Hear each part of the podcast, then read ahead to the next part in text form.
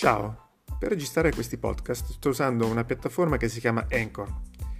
E lasciate che vi spieghi perché. È gratuita, c'è un bellissimo tool di creazione che permette di fare i podcast direttamente dal telefono o da web, dal vostro computer.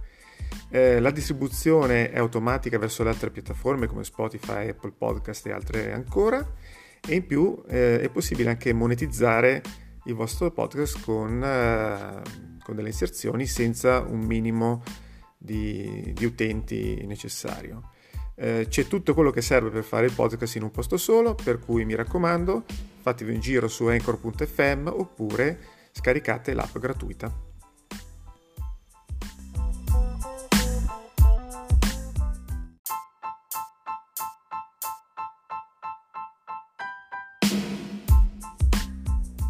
Bentornati, Oggi parliamo di un argomento che avevo già accennato qualche podcast fa, qualche episodio fa, eh, rispetto all'uso e alla proprietà. Il, il concetto che cercheremo insomma, di, di, di, spiegare un po' in 5-16 minuti è quello del concetto di proprietà che si sta sempre di più assottigliando eh, a favore di un modello finalizzato all'uso.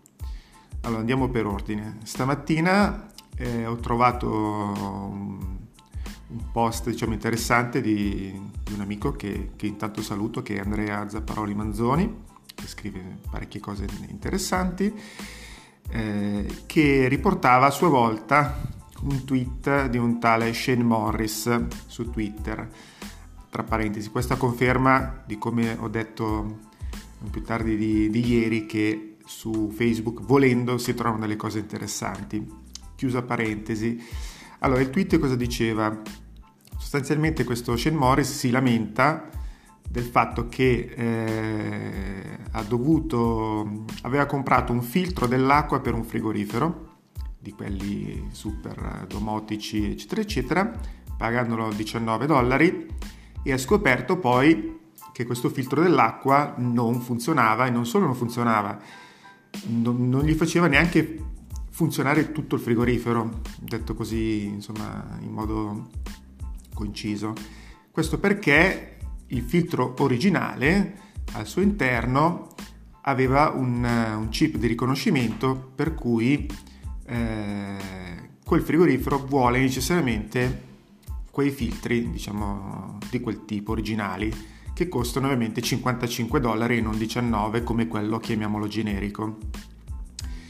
E la domanda che ci si è posto un po' tutto è, eh, anzi la considerazione da cui partiva Andrea, era se tu continui a pagare per una cosa che è tua, non è tua.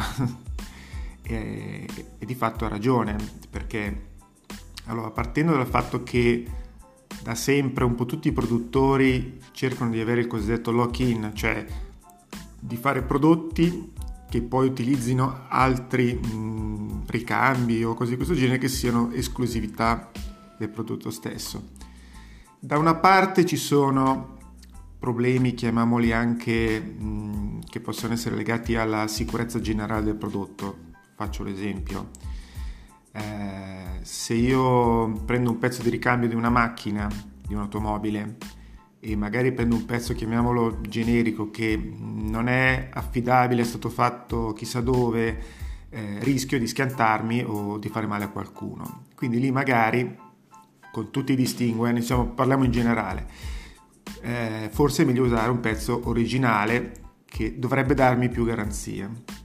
Ma per quanto riguarda le parti chiamiamole non funzionali o che comunque sono ricambi generici, come può essere un filtro dell'acqua, che sostanzialmente immagino sia un, una retina piuttosto che qualcosina insomma, di, di, poco tecnologico in questo caso, eh, continuare con questo modello eh, è essenzialmente deleterio. E mh, mm, la discussione nasce appunto su, su questa su questa cosa. È giusto che vengano fatte questo tipo di operazioni o no? Pensiamo a tutti quegli oggetti che, che appunto siamo obbligati ad usare a volte anche in modo parziale o, o non totale eh, solo perché sono legati a un determinato prodotto. Uno fra tutti le cartucce della stampante. Sarà capitato un po' a tutti, immagino, di eh, provare a stampare e dopo tre stampe la, sta,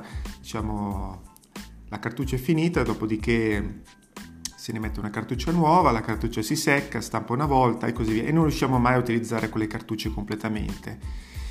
E questo poi eh, ci lega al fatto che ogni stampante vuole la sua cartuccia e, e, le cartucce costano più della stampante e così via. È un gioco che, che c'è da sempre, diciamo così. Non parliamo poi di altri elettrodomestici come possono essere una famosa marca di aspirapolveri che non sto neanche a citare, che ti obbliga a usare insomma, i suoi ricambi molto molto costosi e così via.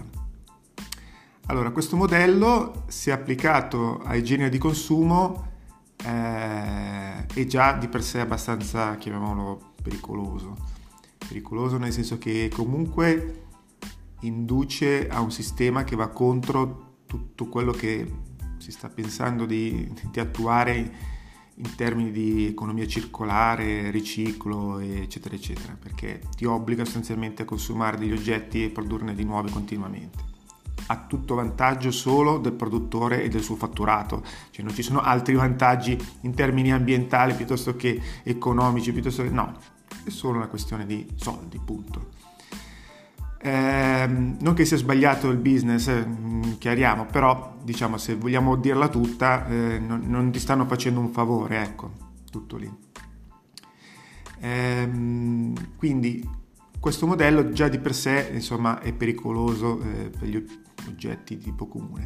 Pensiamo lì, pensiamo a questo modello eh, scalato su altri, su altri campi, eh, sta già più o meno succedendo con l'automobile, si va verso un tipo di noleggio eh, per cui continui a pagare insomma una cosa che non sarà mai tua, però lì è questione un po' filosofica. E, e un po' verso tutti gli oggetti che, che ci circondano, insomma, dai più grandi ai più piccoli. Eh, possono sembrare considerazioni banali anche perché comunque ci sono, sono cose che, che, succedono più o meno da sempre, come ho già detto, però eh, inducono secondo me una riflessione un po' sul modello che vogliamo intraprendere, perché appunto poi ci ritroveremo ad avere tutto così, tutto, da, dall'aria che respiriamo a, all'uso dell'auto o, qualsiasi altra cosa. E, e questo insomma deve far riflettere, soprattutto eh, riferito appunto a tutta quella parte anche tecnologica che, che già vediamo impatta in maniera sostanziale su, sulla nostra economia che è basata sostanzialmente sull'usa e getta e sulla obsolescenza più o meno programmata di questi prodotti e ci costringe a cambiarli continuamente in nome di, del fatturato, sostanzialmente in nome di altro. Eh, quindi tutti i temi di economia circolare, riciclo, riparazione, riuso vanno a farsi benedire insomma con questo tipo di, di atteggiamento. Guardate che la cosa eh, noi la prendiamo un po' così per ridere. In America, dove, devo dire la mia, sono un po' un popolo bue, perché anche loro si fanno poi sopraffare un po' da tutti questi meccanismi in modo così molto, molto bovino, non saprei trovare altro termine. Eh, di contro però quando nascono certi movimenti, certi, certe cose contrarie poi vanno avanti eh, hanno gli opposti, insomma, noi siamo sempre in galleggiamento a metà, non risolviamo, loro magari eccedono da una parte e poi magari ri, eh, riaggiustano dall'altra. Tornando sul discorso, in America sta nascendo e da un po', ma si sta facendo più forte, questo diritto di riparazione, questo momento ha il diritto di ripararsi gli oggetti. Questa cosa eh, sembra una banalità perché appunto fino a poco tempo fa chiunque si più o meno riparava le cose in casa, dal, dal cambiare l'olio dell'auto alla lampadina a tutto, a tutto il resto e vediamo che invece un po' in tutti i settori stiamo andando verso il modello no, tu quell'oggetto ce l'hai ma non lo puoi toccare, lo può toccare qualcun altro ovviamente devi, devi, devi pagare. Caso classico sono eh, i dispositivi Apple ma un po' anche un po' tutti gli altri, però in generale c'è stata una battaglia legale contro, contro Apple per questo, perché espressamente Apple vieta questo tipo, e non solo come decadenza della garanzia, proprio riesce volendo a bloccare, inibire l'uso di un dispositivo se, se vede che utilizzi magari una parte riparata o, o non conforme. Questo è essenzialmente follia perché se io ho comprato un telefono o un tablet o un PC e devo cambiare una ventolina perché so che quella ventolina si è fermata per la polvere, eh, devo poter avere il diritto di farlo senza dover buttare via tutto il PC perché la casa madre dice no, eh, tu devi o mandarlo in centro assistenza dove ti diranno di cambiare tutta la, la piastra madre con, con, i costi relativi eh, oppure lo butti via. Quindi questo diritto alla riparazione eh, è sacrosanto, ovviamente eh, cerchiamo di tenere insomma eh, ben chiaro che alcune cose è sempre meglio farle riparare o aggiustare a chi eh, insomma, se ne occupa in modo professionale. Non mi segnerei mai nel 2020 di far fare l'impianto del gas a mio cugino, anche se qualcuno lo fa, perché poi il rischio è che ti esploda la casa. Ehm, oppure appunto di montare un pneumatico che ho trovato in garage senza sapere da dove arriva eh, su un'auto che poi a 100 all'ora in autostrada mi esplode e, e, non so appunto che fine faccio. Quindi tenendo bene conto insomma, di queste cose che possono comunque pregiudicare insomma, anche la vita la sicurezza, si può scendere in cose più semplici dove come, come appunto il, il, diritto di ripararsi il PC, ma banalmente il diritto di poter usare un filtro dell'acqua che costa 19 dollari al posto del 55 se non pregiudica il funzionamento del frigorifero e fa esattamente la stessa funzione.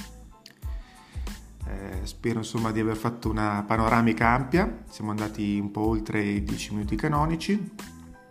Eh, come al solito aspetto i vostri commenti eh, qui perché per chi usa Anchor è possibile anche lasciare dei commenti vocali e poi questo podcast è un po' distribuito dappertutto sui vari altri canali di, di podcasting ma anche sui social quindi aspetto i commenti su Facebook, Twitter, LinkedIn e il resto.